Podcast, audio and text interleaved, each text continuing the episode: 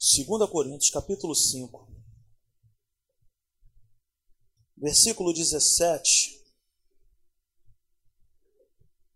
2 Coríntios, capítulo 5, versículo 17. Nós estamos aí é, finalizando né, essa série. Muitas pessoas foram abençoadas, eu também fui muito edificado, muito abençoado. É sempre bom falar sobre esse assunto, né? Nós estamos falando sobre esse tema, bênçãos hereditárias. E nós demoramos aí três ou quatro reuniões para falar o porquê que nós não acreditamos e o porquê que nós não aceitamos no nosso meio maldição hereditária. Então, nós explicamos aqui que Jesus, ele levou sobre ele mesmo todas as maldições. Ele perdoou todo o nosso passado, ele quebrou toda maldição. Não ficou uma maldição sequer que ele não tenha levado. Mas é um assunto que está muito em alta, muito na moda falar sobre maldição. E quase não se fala sobre a bênção hereditária. Então, por esse motivo, o tema dessa série é bênçãos hereditárias. Porque nós explicamos aqui que de fato existe maldição na vida daquele que não tem uma aliança com Deus. Na vida daquele que ainda não entregou a sua vida para o Senhor Jesus, na vida daquele ou daquela que ainda não tem o Senhor Jesus como único e suficiente Salvador, essa pessoa de fato está debaixo de uma maldição. Uma maldição que afetou toda a humanidade quando o pecado entrou no mundo através de Adão. E juntamente com isso, é, uma série de outras coisas acontece por conta de religião, de pensamentos humanos e de vários dogmas e várias coisas que a religião impõe sobre a vida da pessoa e que mais traz medo do que traz liberdade. Então, nós estamos aqui é, não para é, nos levantarmos ou levantar uma bandeira dizendo assim que nós, nós é que somos os certos. Não é isso. Nós estamos aqui para levantar uma bandeira da Bíblia, da palavra de Deus.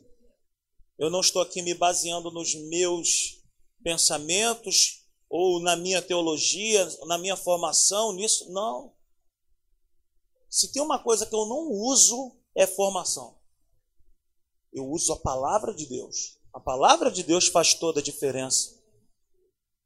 Um dia, se eu chegar aqui em cima, ou eu, ou qualquer outra pessoa, e abrir a boca aqui para falar algo que não está na Bíblia, meu amigo, pode se levantar, e pode nos procurar, porque nós não queremos ser esses que vem pregar um outro evangelho conforme o apóstolo Paulo fala para a igreja de Gálatas. Nós não queremos pregar um outro evangelho, nós queremos pregar o evangelho. A palavra de Deus. Nós queremos pregar Jesus, ele é o ponto final. Amém? Então, segundo a palavra de Deus em 2 Coríntios, capítulo 5, no versículo 17, você encontrou, diga amém? está escrito assim, ó: "Portanto, se alguém está em Cristo, é, está escrito assim na sua Bíblia, é nova criação.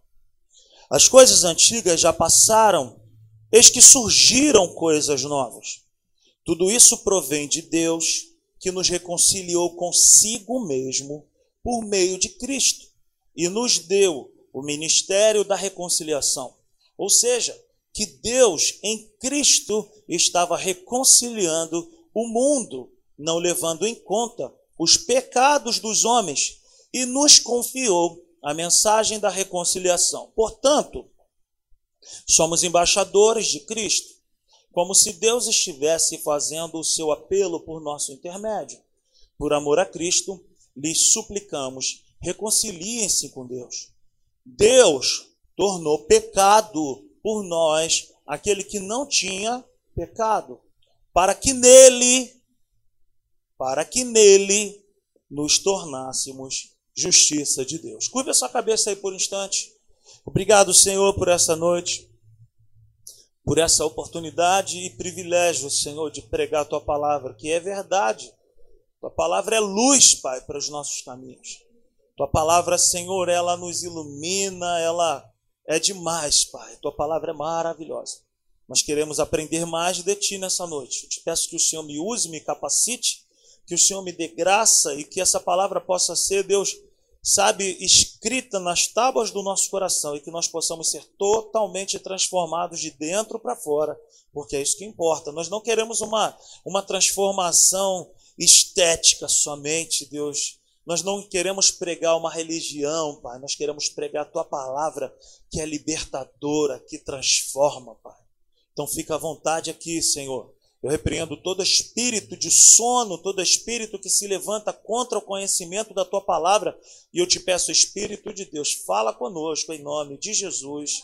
Amém e amém. Amém, gente? Nós falamos muito aqui. Se você puder assistir lá no YouTube, tem no Facebook também. A palavra mais importante assim dessa série está no Facebook.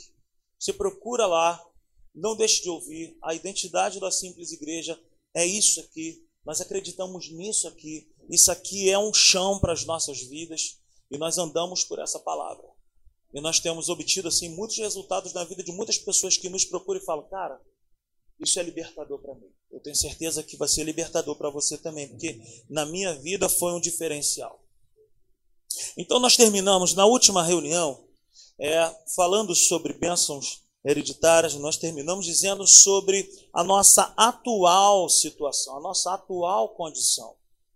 E baseado aqui nesse texto de 2 Coríntios 5, do 17 ao 21, esse aqui é um dos textos mais importantes para nós. Porque vai dizer sobre uma obra que foi feita ao meu favor e ao seu favor, sem que nós merecêssemos. De fato, eu e você não merecíamos. Mas é justamente sobre isso que a graça fala. É o favor imerecido, é algo que Deus faz pela humanidade, não é porque a humanidade é boa, não é porque a humanidade é perfeita, Tiago, mas é porque a humanidade precisava de alguém. Todos nós precisávamos de um libertador, todos nós precisávamos de um resgatador. Então, hoje, de fato, eu vou falar sobre as bênçãos hereditárias e você vai sair daqui entendendo quem você é. Então olha para essa pessoa que está ao seu lado e fala assim, tu não é nada, tu não é pouca coisa não, hein? Então, de fato, nós éramos filhos da ira, conforme está escrito lá em Efésios no capítulo 2. Como eu tenho sempre brincado aqui, quando o apóstolo Paulo fala que nós éramos filhos da ira, é uma maneira educada para não dizer que nós éramos filhos do cão. Paulo foi muito educado dizendo para nós que, para nós entendermos que nós somos filhos do Senhor, mas antes nós éramos filhos da ira, filho das trevas. Nossa identidade era atrelada ao inferno. Nós estávamos submetidos a um jugo de escravidão e o nosso destino era as trevas.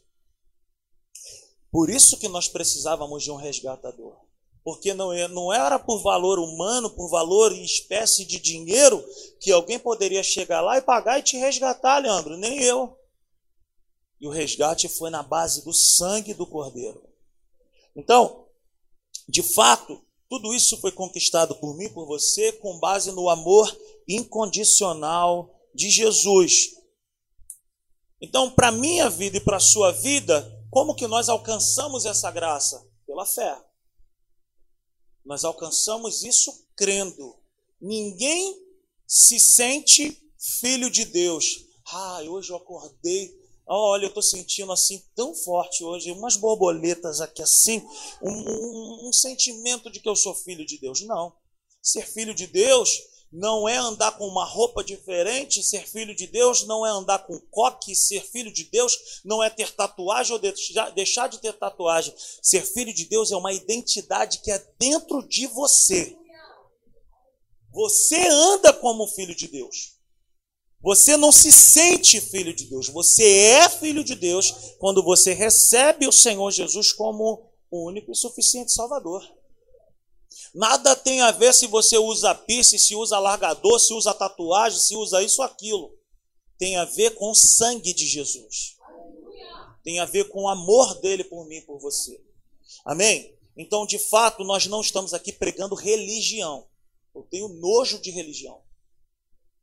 Tenho nojo de, de ficar falando de religião. Eu amo falar de Jesus. Eu amo falar da palavra dele, da graça dele. Então ele serviu como resgate. Ao invés dele ir lá levar uma grana para resgatar a minha vida, ele foi lá e se entregou. E no versículo 21 que nós acabamos de ler, está escrito assim: olha, Deus tornou pecado. Repare que Deus não o tornou pecador, mas Deus tornou Jesus pecado. O que, que significa isso?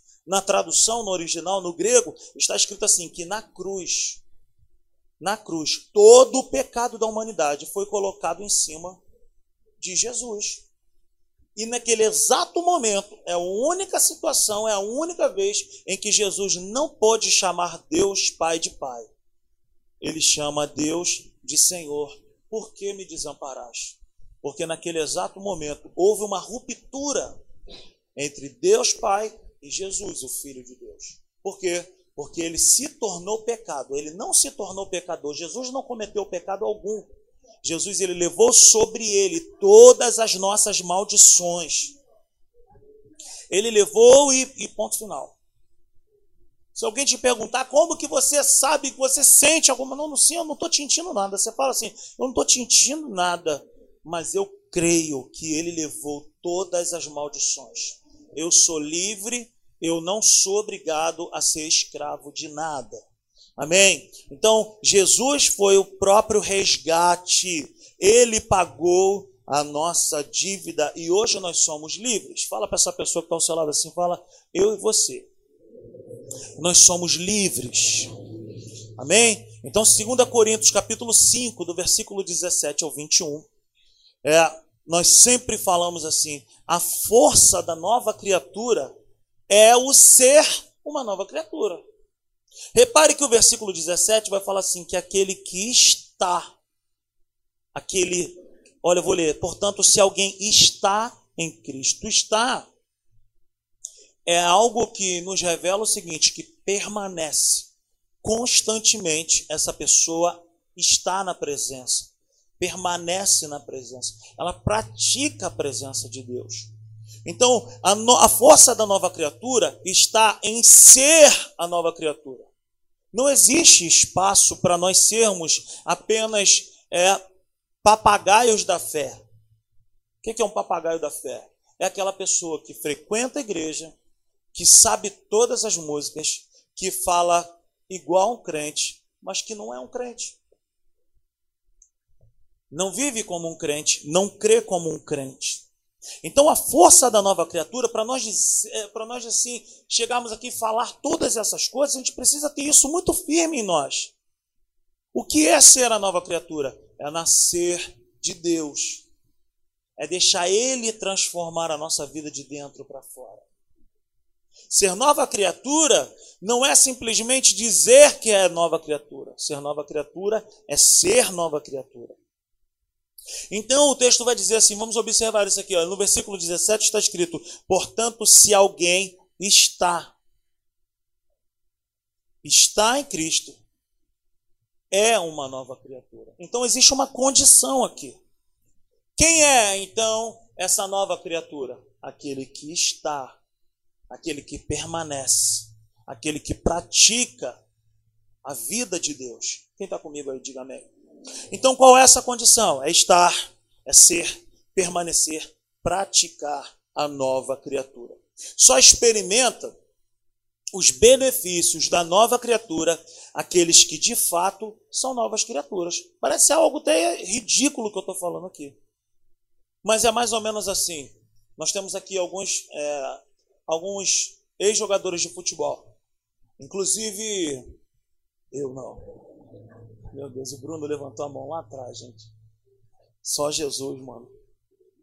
O Bruno nem na escola do Magulha jogou aqui no Jardim América, gente. Hein, Michel? Nunca jogou um torneio lá no, no, no campo, lá no Parque Colômbia, gente. Então, assim, por que, que uma pessoa se caracteriza por alguma coisa? Porque ela é aquilo ali.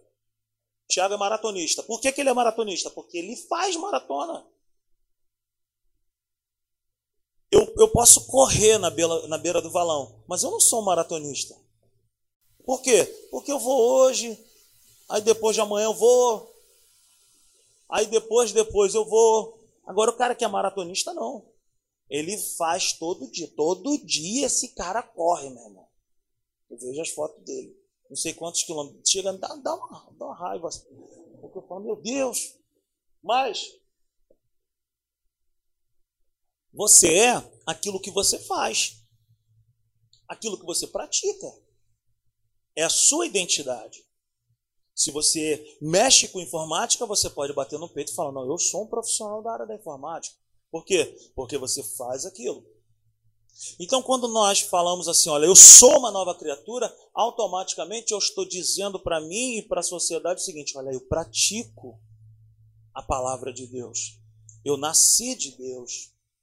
Eu cresci na palavra de Deus. Quem está comigo aí, diga amém.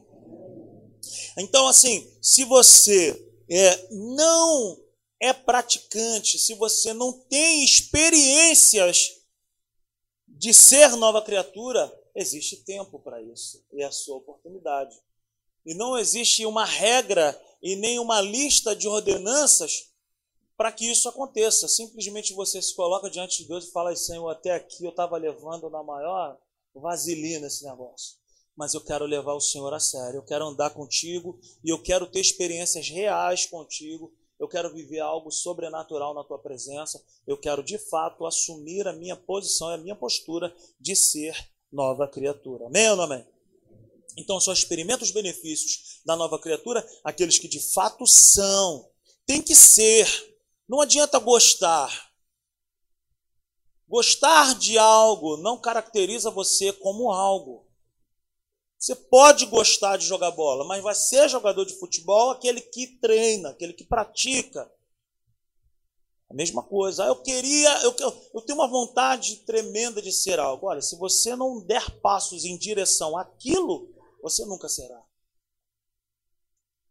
Então, você tem que mergulhar nesse rio. Você tem que dar passos em direção para ser aquilo que você deseja ser. Você está entendendo isso? Diga amém.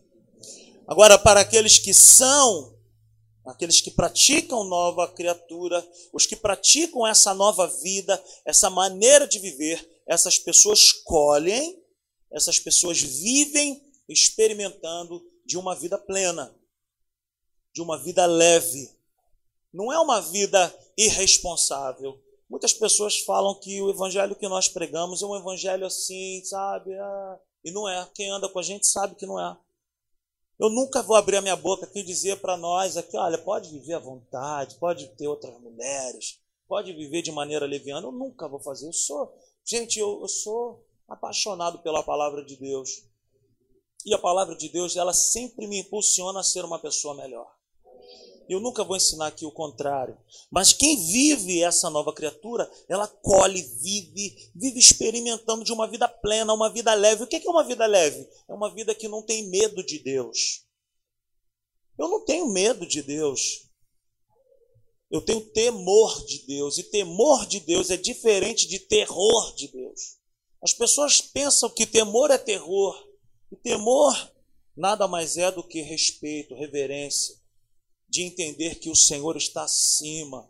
Eu honro ao Senhor, eu exalto ao Senhor porque Ele é digno. Mas eu não faço isso por obrigação, eu faço isso por eu ter uma opção. Eu, eu opto por servir ao meu Senhor. Eu prefiro Ele. Por isso que é uma palavra que nós dizemos assim: esse evangelho não é irresponsável. É um, é um evangelho que é leve, leve no sentido de ser prazeroso. Sabe quando você faz algo, quando você trabalha em algo na sua vida que te dá prazer? Você está entendendo isso? Já imaginou, Tiago, se você é contratado para fazer maratona? Tiago, você vai ganhar um bom salário para ser maratonista. Tu vai, se o cara corre 30 km por dia, eu vou, eu vou correr 80. Por quê? Porque aquilo ali produz o que? Prazer. Quando eu sirvo a Deus, quando nós entendemos que nós servimos a Deus é por prazer e não por medo, não por terror, isso é o Evangelho. Você entende isso aí? Diga amém. Então, se você é uma nova criatura, ou se você deseja ser uma nova criatura, se prepare, porque você vai começar a experimentar disso de coisas maravilhosas. Quem é nova criatura é uma pessoa que é curada, curada nas emoções, nos pensamentos, não vive debaixo de acusação e nem de condenação. Sabe, é, uma pessoa me procurou esses dias para falar: pô, pastor, não, não é daqui da igreja não, para você não ficar pensando quem é. Pô, batendo um papo assim, o amigo falou assim: pô, fiz uma besteira. Eu falei: é mesmo, cara, pô, fiz, eu fiz isso, foi uma besteira das grandes. E eu falei: realmente, cara, você errou. Mas você não foi o primeiro e nem o último, cara. E, e eu, como pastor, talvez ele estivesse esperando né, que eu viesse com a marreta para poder ripar ele. Isso. Mas ao invés de usar o cajado, como as pessoas costumam falar, bate papai, pega o cajado, como eu falei aqui numa série anterior, o cajado na mão do pastor não serve para bater no, na ovelha. O cajado bate na cabeça do lobo. O cajado na mão do pastor orienta, guia, mostra o caminho para a ovelha e traz a ovelha para mais perto. Então eu peguei o cajado, trouxe ele para pertinho de mim. Falei, rapaz, você não vai ser o primeiro nem o último. De fato, você errou. Mas deixa eu te falar uma coisa: existe uma saída. Faz isso, isso, isso, isso, isso. E a resposta que ele me deu foi essa assim. Foi assim. Oh, cara, obrigado. Então deixa eu te falar uma coisa. O ser nova criatura não significa ser uma pessoa perfeita. Você sabia que eu erro? Você sabia que a minha esposa erra muito também e eu também? Você sabia que a gente briga em casa? Um dia a Eric e o Bruno falaram assim: Mas até para brigar vocês se chamam de amor. A gente discute. Não olhe para mim, nem para a Natália, nem para outra pessoa aqui na igreja, pensando assim: caramba, bicho, eles são perfeitos. Não procure perfeição em nós. Vocês nunca vão encontrar. Eu erro já contei para vocês a experiência que eu tive lá em São Gonçalo, fazendo minha entrega. Falei pro cara, meu irmão, rapaz, aqui tô sujeito é homem, rapaz. Falei pro cara. Aí entrei no caminhão para dirigir, eu falei, meu Deus, o que que eu fiz, Jesus? Fiquei olhando para ver se tinha alguém da Simples assim, falei, vai que tem alguém escondido, né? E naquele dia eu falei assim, caramba, bicho, eu, eu tenho que a cada dia, cada um de nós, Cada dia mais a gente tem que vigiar. Mas ser nova criatura não coloca em nós um selo de perfeição. Ser nova criatura coloca um selo em nós de que nós estamos em manutenção constante. Sempre nós estaremos ali, ó, com aquele tapume levantado e falando assim: desculpe o transtorno, estamos em obra para melhor atendê-lo. Mas estamos em obra constante, gente. Você e eu nunca seremos perfeitos. Quando, quando Deus fala para Abraão lá em Gênesis 17, 1, se eu não me engano, ele fala assim: Olha, anda na minha presença e ser perfeito, não é essa perfeição que nós esperamos. A perfeição ali no original significa maduro. Anda na minha presença e ser maduro. Provavelmente essa situação que aconteceu comigo lá não, não vai ocorrer, ocorrer mais. Por quê? Porque eu já aprendi. E eu vou falar, pô, não, já dei mole nisso aqui. E eu falei isso para essa pessoa que me procurou. Falou, pô, cara, eu falei, olha, essa área aí é uma área que não dá para brincar. Não brinca com isso. Aí ele, pô, cara, eu, foi isso que eu fiz. Eu falei, não brinca mais, não faça isso. Mas você já confessou, já se confessou diante de Deus, já resolver. A única coisa que você precisa fazer agora é receber o perdão de Deus e se perdoar também. Sabe que dentro dessa situação de maldição hereditária, muitas pessoas ficam procurando um perdão que Deus já deu e procurando sentir algo. E não vai sentir, porque andar com Deus e andar por fé não é sentimento, você não sente no corpo. Você recebe dentro de você por fé. Simplesmente você fala, cara, eu já confessei, me arrependi, eu estou perdoado. Então, uma outra coisa importante a se dizer é isso aí que eu estou falando é, que nós somos nova criatura é ser livre do passado, mas nós somos responsáveis pelas nossas escolhas. O meu passado foi totalmente perdoado. Jesus ele levou sobre si as maldições, mas eu sou responsável por aquilo que eu semeio e eu vou colher aquilo que eu vou semear. As consequências são resultados das minhas semeaduras.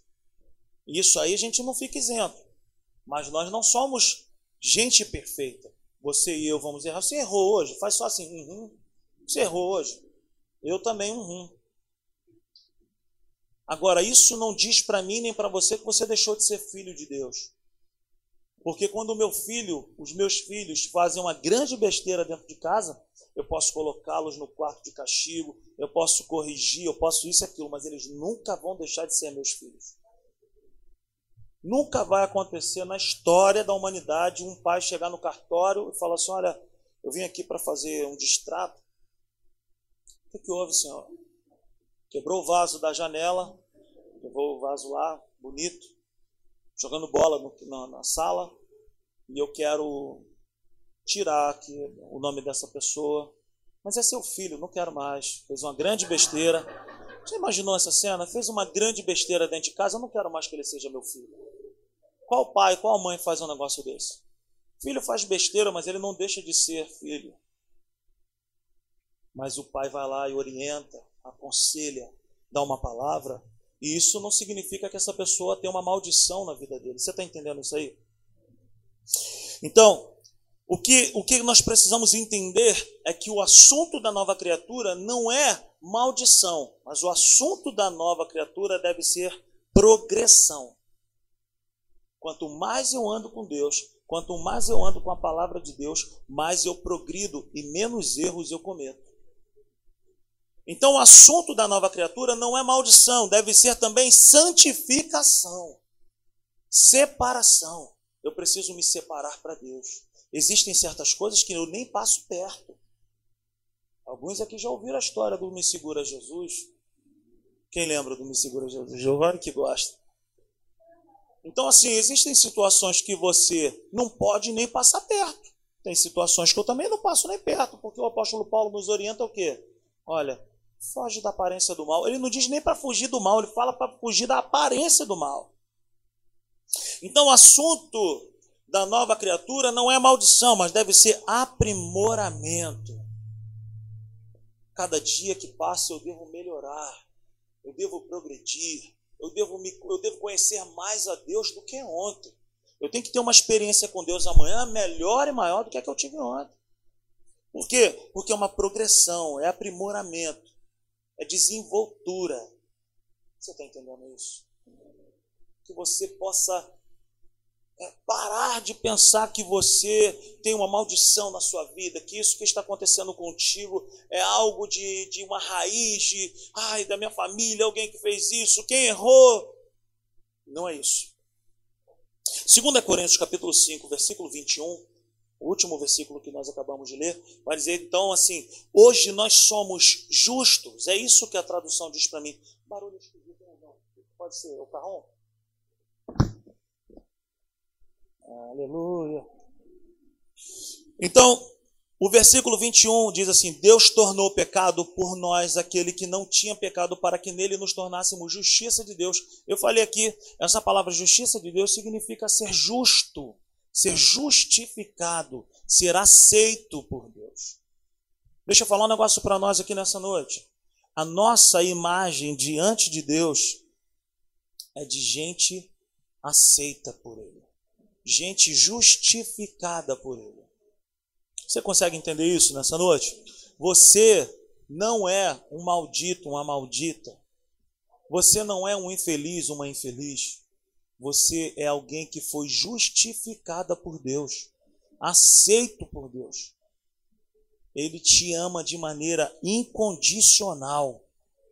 Então hoje nós somos justos, justificados, justiça de Deus aceitos por Deus. Nós temos paz com Deus por conta de um resgate que foi pago em nosso favor. Romanos 5:1, bota aí pra gente assistir, por favor. Romanos capítulo 5, 5 versículo 1, vai dizer algo para nós.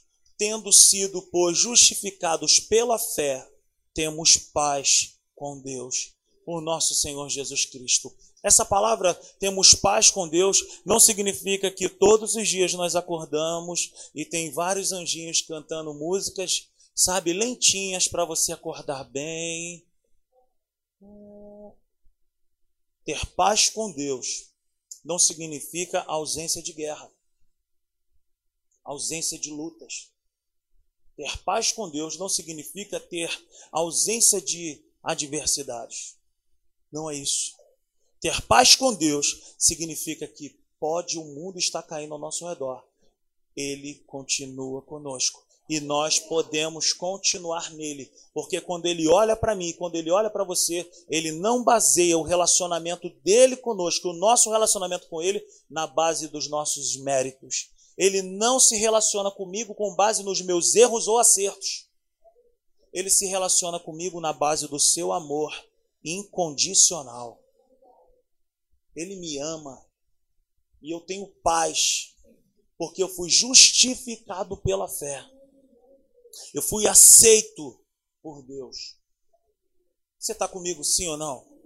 Amém? Então, Romanos 5,1 fala sobre isso. Tendo sido, pois, justificados pela fé, temos paz com Deus. Eu fiquei pensando, quando eu estava meditando nesse texto, numa, numa pessoa que tem uma dívida com o agiota. Não precisa você levantar suas mãos. Mas, é, uma pessoa que já teve uma dívida com o agiota sabe bem, uma pessoa na minha família teve um problema com o agiota. E eu me lembro o terror que era. E eu sei bem que, que é dessa forma mesmo. Uma pessoa que tem uma dívida com a agiota sofre um espanto, um terror constante. Eu vou pegar até teu, teu liquidificador, vou roubar até o material escolar dos teus filhos, eu vou pegar tudo enquanto você não me pagar. E essa era a nossa condição antes de Jesus ter entrado. Por quê? Porque tínhamos uma dívida com alguém e essa dívida nós não tínhamos como pagar. É assim, uma pessoa tem uma dívida com a Jota, ela quer pagar, mas ela não sabe como, não tem condições de pagar. Aí quando alguém vai lá e fala assim, olha, eu vou pagar a sua dívida, aí vem o que? Um alívio sobre aquela pessoa. Então essa palavra, temos paz com Deus, é uma palavra que diz assim, olha, hoje nós temos um alívio dentro de nós. Porque nós podemos estar, nós podemos permanecer na presença de Deus. Quando você erra, ele continua te amando. Quando você acerta, ele continua te amando do mesmo jeito. Ele não te ama mais quando você acerta, ou ele não te ama menos quando você erra. Ele simplesmente nos ama. Só que isso é difícil de ser assimilado, isso é difícil de ser, é, sabe, compreendido, porque as pessoas sempre vão pensar no seguinte: eu tenho que fazer, eu tenho que fazer algo, eu tenho que fazer algo para ser aceito por Deus mas ele nos aceita não é pelo que eu faço, ele nos aceita pelo que Jesus fez. Você entende isso? Feche seus olhos aí, cinco segundos, bote a tua mão no teu coração e fala assim: Eu sou muito amado por Deus. Que amor é esse? Aleluia! Aleluia, gente. Então, nós podemos dormir com isso. Ele me ama de maneira incondicional. Mas de fato estávamos em uma condição que precisávamos de um resgatador. Então, 2 Coríntios 5, 21, acontece isso. Ele se faz resgate por nós. Alguém que pudesse ser perfeito perante a lei, como eu falei na outra vez, e perante o Pai. Essa pessoa é Jesus. Alguém que cumprisse todas as exigências da lei, para que assim nós pudéssemos ser livres. Então, por que, que eu e você nós somos livres se de fato nós somos nova criatura.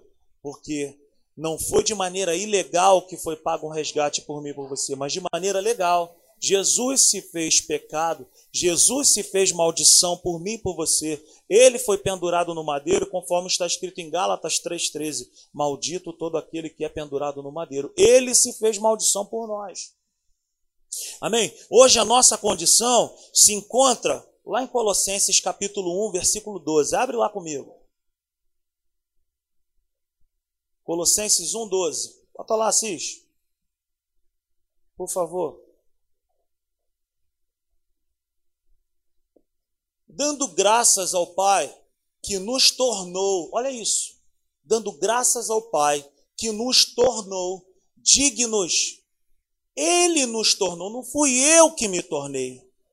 Ele que fez por mim, não fui eu quem fiz. Dando graças ao Pai que nos tornou dignos de participar da herança dos santos no reino da luz. Quem de nós poderia conquistar essa posição? Ninguém.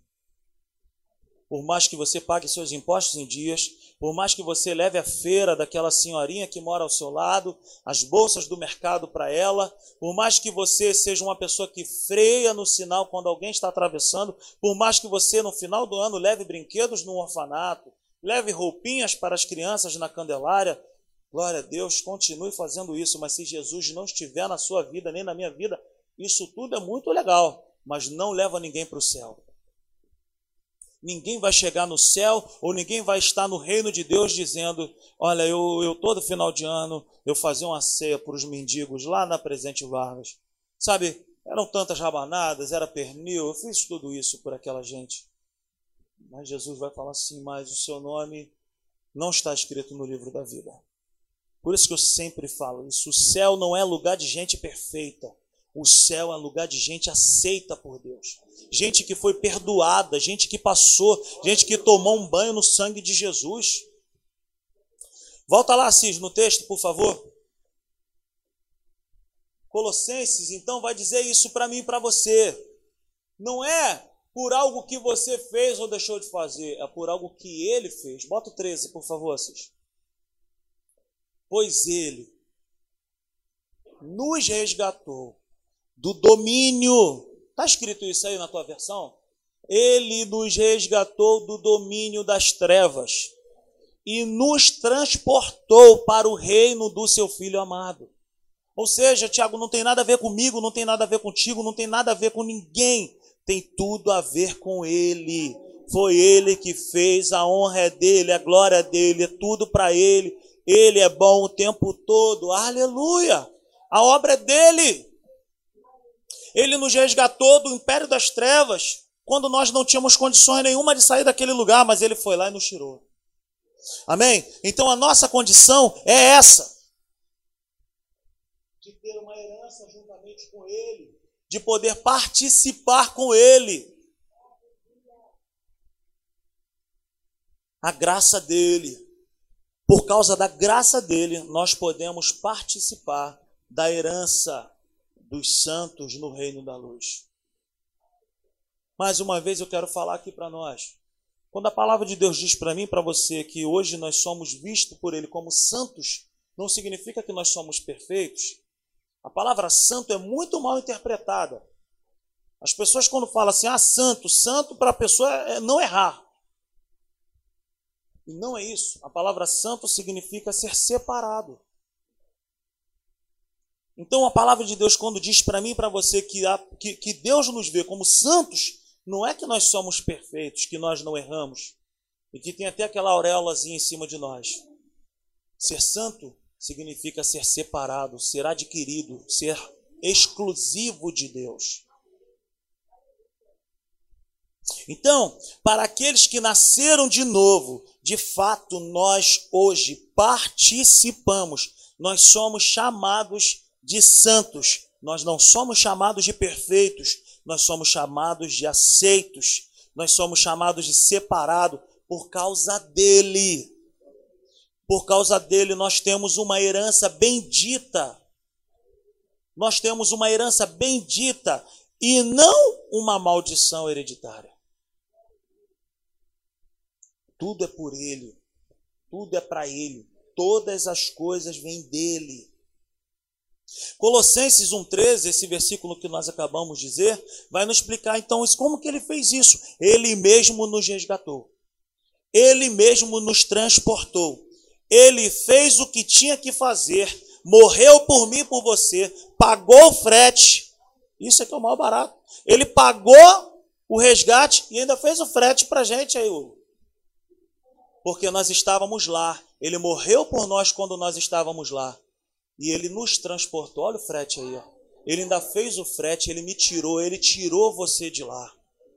Você não tem mais nada a ver com as trevas. Você não tem mais nada a ver com uma identidade da velha natureza, com, com demônios, com nada disso. Você não tem mais nada a ver com isso. A sua identidade hoje é outra. Então ele fez tudo o que tinha que ser feito. Ele fez tudo o que eu e você nunca conseguiríamos fazer. e ele nos transportou para um lugar maravilhoso.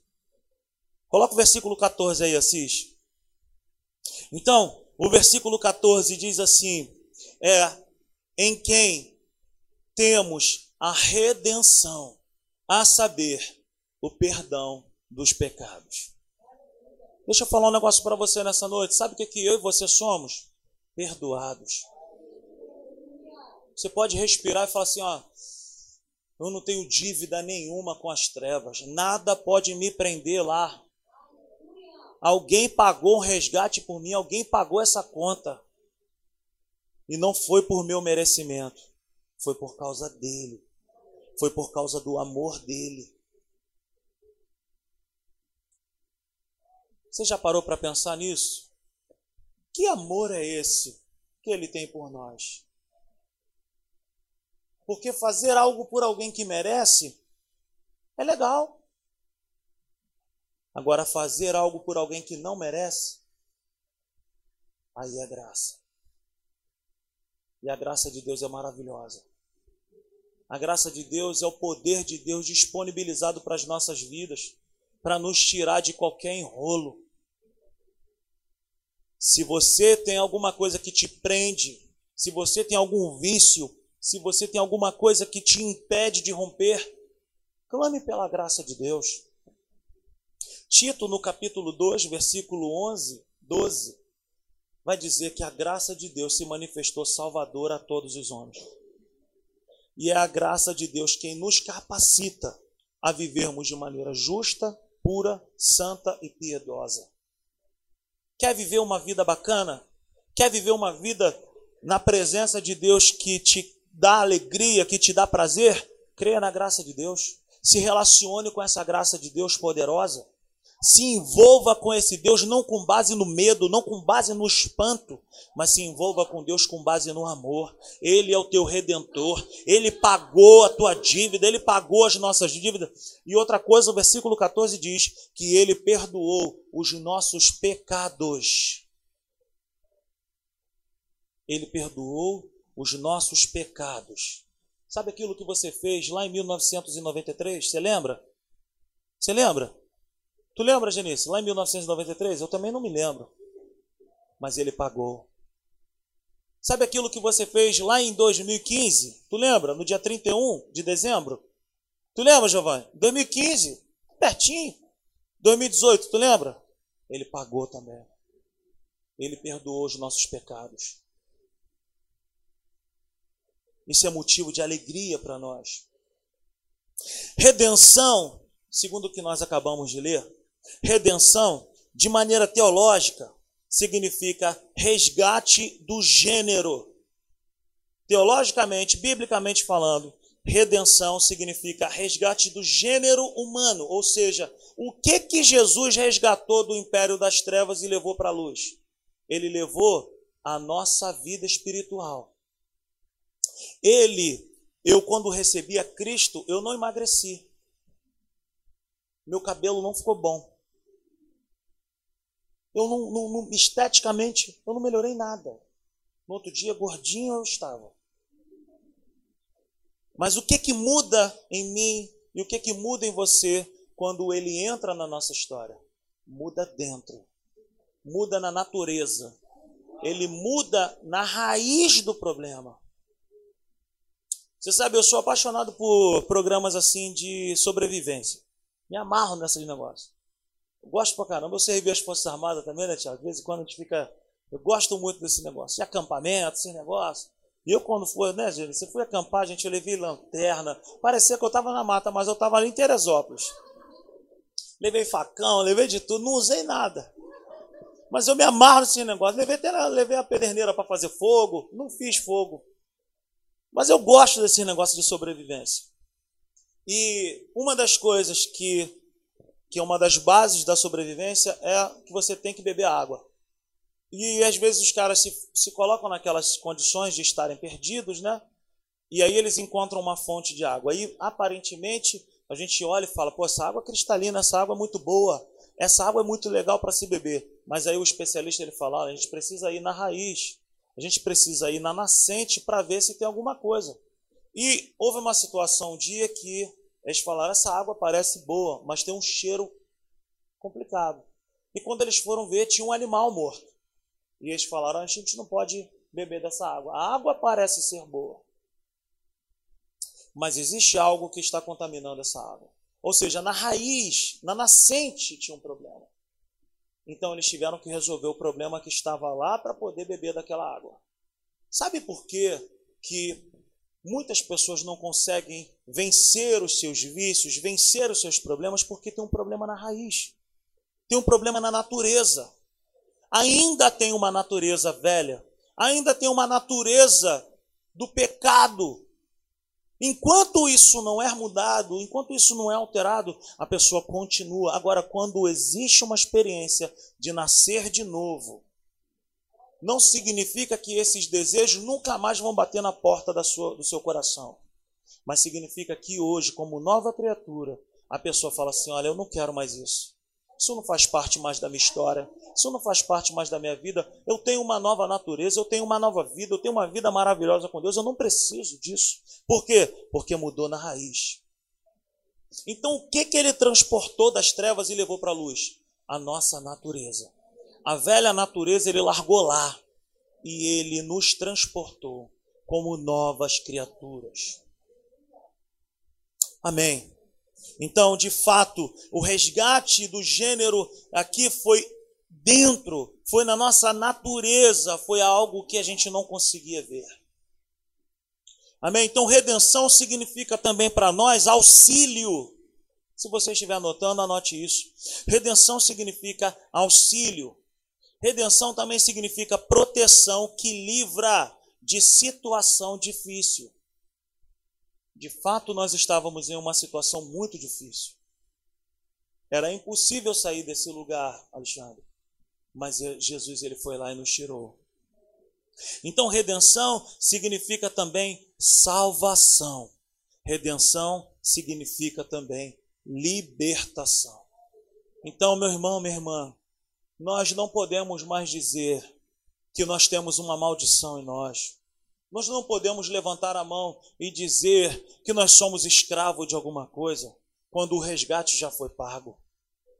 Eu e você não temos obrigação nenhuma de permanecer viciados ou aprisionados em alguma situação, sentimentos, pensamentos, sabe, o passado, nada disso pode nos prender mais porque já foi pago. É a mesma coisa que aquela pessoa pegar aquele boleto do carro e ir lá no banco, já foi, todas as parcelas foram pagas. E a pessoa ir lá e fala assim: Eu quero pagar. E, o, e a pessoa do caixa vai falar: Já foi pago. Falo, Mas eu me acostumei a pagar. Eu gosto tanto de pagar. Aí ele vai falar: Já foi pago, já, já acabou já. Ah, mas eu gosto. Então, gente, para com isso. Viva como gente livre. Saia da caverna, saia da cadeia. Você não é escravo de nada. Não é mais escravo de nada. Onde então Jesus nos redimiu? Em nossa natureza.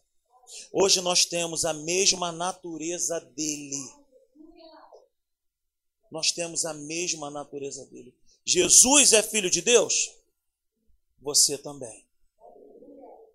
João, no capítulo 1, no versículo 12, diz assim: A todos quanto receberam, deu-lhes o poder de serem feitos filhos de Deus. Eu e você somos filhos de Deus porque nós recebemos o Senhor Jesus como único e suficiente Salvador. Jesus é filho de Deus? Se você recebeu Jesus no teu coração, você também é um filho de Deus. E você está hoje com moral, porque você tem um irmão mais velho chamado Jesus, o Rei da Glória. Aleluia. Quem vai, quem vai estar numa luta contra mim e contra você? Se o pai é juiz e a Bíblia diz que o Jesus é advogado, quem vai ganhar essa causa? Aleluia.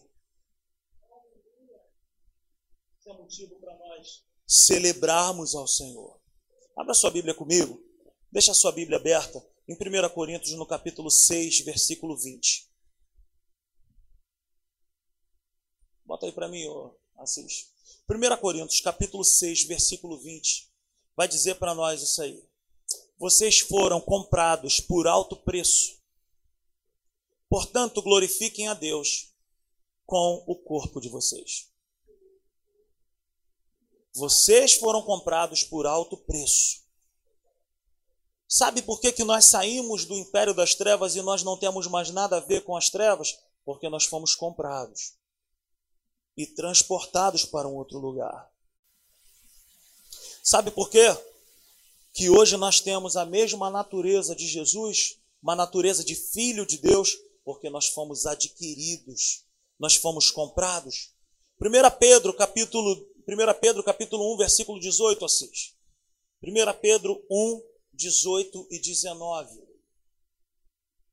Pois vocês sabem que não foi por meio de coisas perecíveis como prata ou ouro que vocês foram redimidos, ou seja, perdoados, da sua maneira vazia de viver que, lhes foi transmitida por seus antepassados, mas pelo precioso sangue de Cristo, como de um cordeiro sem mancha e sem defeito.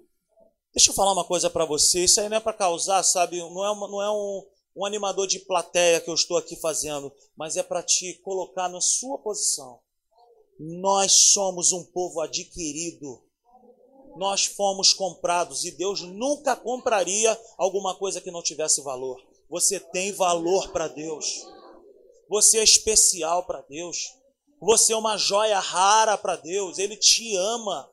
Se não fôssemos, ele não teria feito isso. Nós fomos comprados por precioso sangue. Você acha que você não tem valor? Então para de ficar cabisbaixo. Para de ficar pensando. É...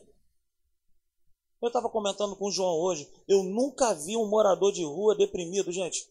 Eu nunca vi um morador de rua com diabetes. Os caras, eu nunca vi um mendigo magrelo. Não, sério mesmo. Você encontra com um mendigo no centro da cidade, tu fala, meu irmão tá forte, hein? O que, você tá comendo? E aí tu pergunta para ele, irmão, como é que tá? Tô levando, tamo indo. Ei, para para conversar com um cara desse. Mas eles não têm o que nós temos. E às vezes a gente fica essa. É, uá. Enquanto você se vê assim, como derrotado, como fraco, como um Zé ninguém, como quem não tem valor, você vai ficar assim mesmo. Agora se veja como uma pessoa amada por Deus. Se veja como uma pessoa favorecida por Deus. Se veja como uma pessoa assim, cara, alguém morreu por mim. Eu sou especial. Eu sou especial para Deus. Olha para essa pessoa que está ao seu lado, olha nos olhos dela e fala assim: você é especial para Deus. Você tem valor. Você tem valor. Você tem valor. O Espírito Santo se move em você. Aleluia. Só até aqui. Nós temos valor. Jesus não ia morrer por nada. Hoje nós somos um povo adquirido, nós somos um povo comprado. Redenção, nós temos, sabe, liberdade. Redenção, libertar pagando um alto preço. Isso significa redenção também. Libertar pagando um alto preço. Jesus ele não chegou lá nas trevas e falou assim: "Olha, eu vim pegar meu povo porque eu, eu, eu vim pegar. Jesus ele não nos comprou com ideia. Jesus ele não nos adquiriu com somebody love. Jesus ele nos comprou com seu próprio sangue. Esse termo aqui, aqui redenção, é um termo muito bacana. Esse é o ponto que eu quero chegar. Quando a Bíblia fala sobre redenção, a Bíblia está falando de um, de um termo grego chamado agorazo agorazo. Agorazo significa para mim e para você simplesmente o seguinte: comprar no mercado escravo. Naquela época existia os agorazo. O que, era isso? Um lugar onde se enfileiravam muitos escravos. E quem comprava chegava lá diante daqueles escravos e eles faziam as suas propostas. Aquele ali Bom. Deixa eu ver os dentes. Deixa eu ver as unhas. Levanta o braço. Deixa eu ver os pés. Não, não, isso não presta.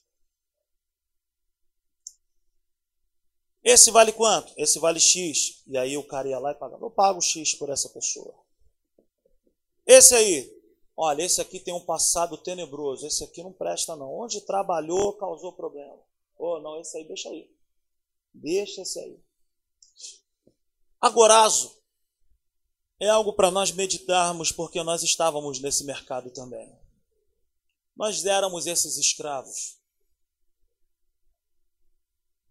Nós estávamos ali, Natália, naquela fila, esperando alguém para nos resgatar, esperando por alguém para nos dar um futuro melhor. E naquele dia que estávamos ali, naquela fila, Jesus ele olhou para mim, ele olhou para você, e aí quem estava lá para vender falou assim: Isso não presta, isso tem um passado tenebroso. Isso fez muita besteira, isso traiu o esposo, isso aí fez besteira demais, isso aí, isso aí não paga ninguém, isso é 7 1. Isso não vale um centavo. O passado dele é tenebroso, o passado dela é tenebroso. Mas Jesus, aquele que nos comprou, aquele que nos adquiriu, ele chegou e falou assim: Eu não quero nem saber do passado deles. Eu não quero nem saber do que, que eles fizeram ou deixaram de fazer. Eu não quero saber da história dessas pessoas. Eu simplesmente os amo. Eu simplesmente vou apagar o passado dessas pessoas. Eu simplesmente amo essas pessoas. Eu simplesmente eu estou aqui para adquirir essas pessoas. Eu e você estávamos nesse mercado onde ninguém podia nos tirar de lá nós não tínhamos valor algum. Mas naquele grande dia, Jesus encontrou valor em nós. Você não é isso que as trevas quer que você pense que você é. Você foi comprado porque você é altamente amado. Mas enquanto você não se vê assim, você vai viver de cabeça baixa. Agora, a partir do momento em que você fala assim, cara, eu sou amado por Deus, Ele me ama, Ele me comprou, Ele me adquiriu. Alguém que vai no mercado de escravo e compra um escravo para o servir. Uma pessoa vai lá no escravo, lá no agorazo, ele comprava um escravo para poder servir dentro da sua casa. Servir por obrigação. Jesus foi lá nesse mercado onde nós éramos os escravos, para nós o servirmos de maneira livre. Hoje nós servimos a Deus não é por obrigação, não é por medo, nós servimos a Ele porque nós o amamos. Hoje eu sirvo por amor e não pelo amor. Eu sirvo a Deus, tudo que eu faço para Deus eu faço porque eu já sou amado. Eu não faço para poder ter o amor, eu já tenho e por isso eu faço. Oh, aleluia, fique de pé nessa noite. Eu já sou amado, eu já sou livre. Eu o sirvo por escolher servi-lo. Ele me ama e eu também o amo. Oh, aleluia. Aleluia. Aleluia.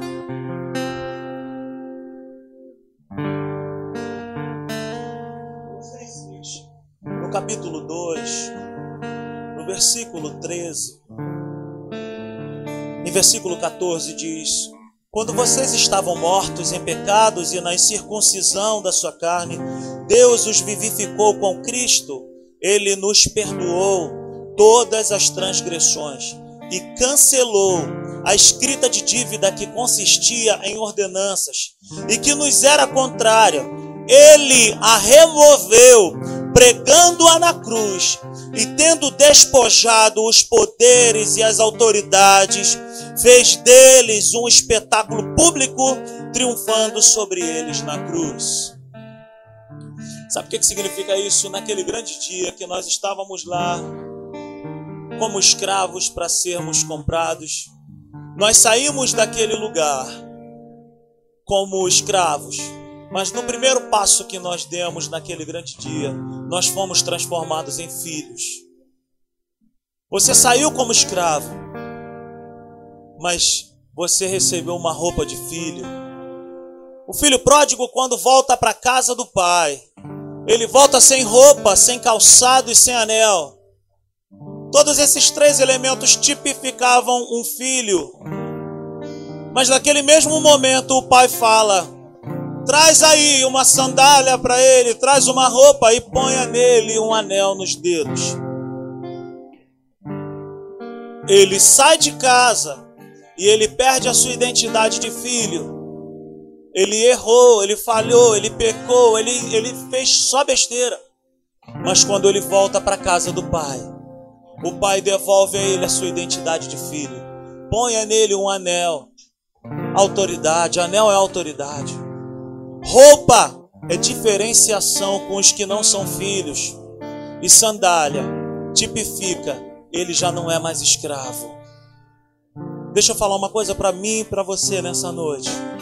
Você tem valor demais. Você não tem maldição nenhuma na sua vida.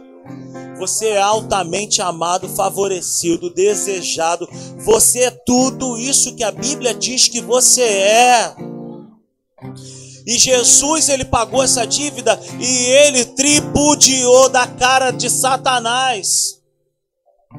Diz a Bíblia nesse versículo que acabamos de ler e tendo despojado os poderes e as autoridades, fez deles um espetáculo público, triunfando sobre eles na cruz. Sabe por que, que o inferno tem tanta raiva de mim e de você? Porque no dia que nós fomos comprados naquele mercado, ele passou a maior vergonha da história dele. De fato, nós não éramos, é, não, não tínhamos nada de bom para sermos comprados, mas ele nos amou nos perdoou, nos aceitou. E hoje, eu e você, nós somos filhos de Deus. Aleluia, aleluia.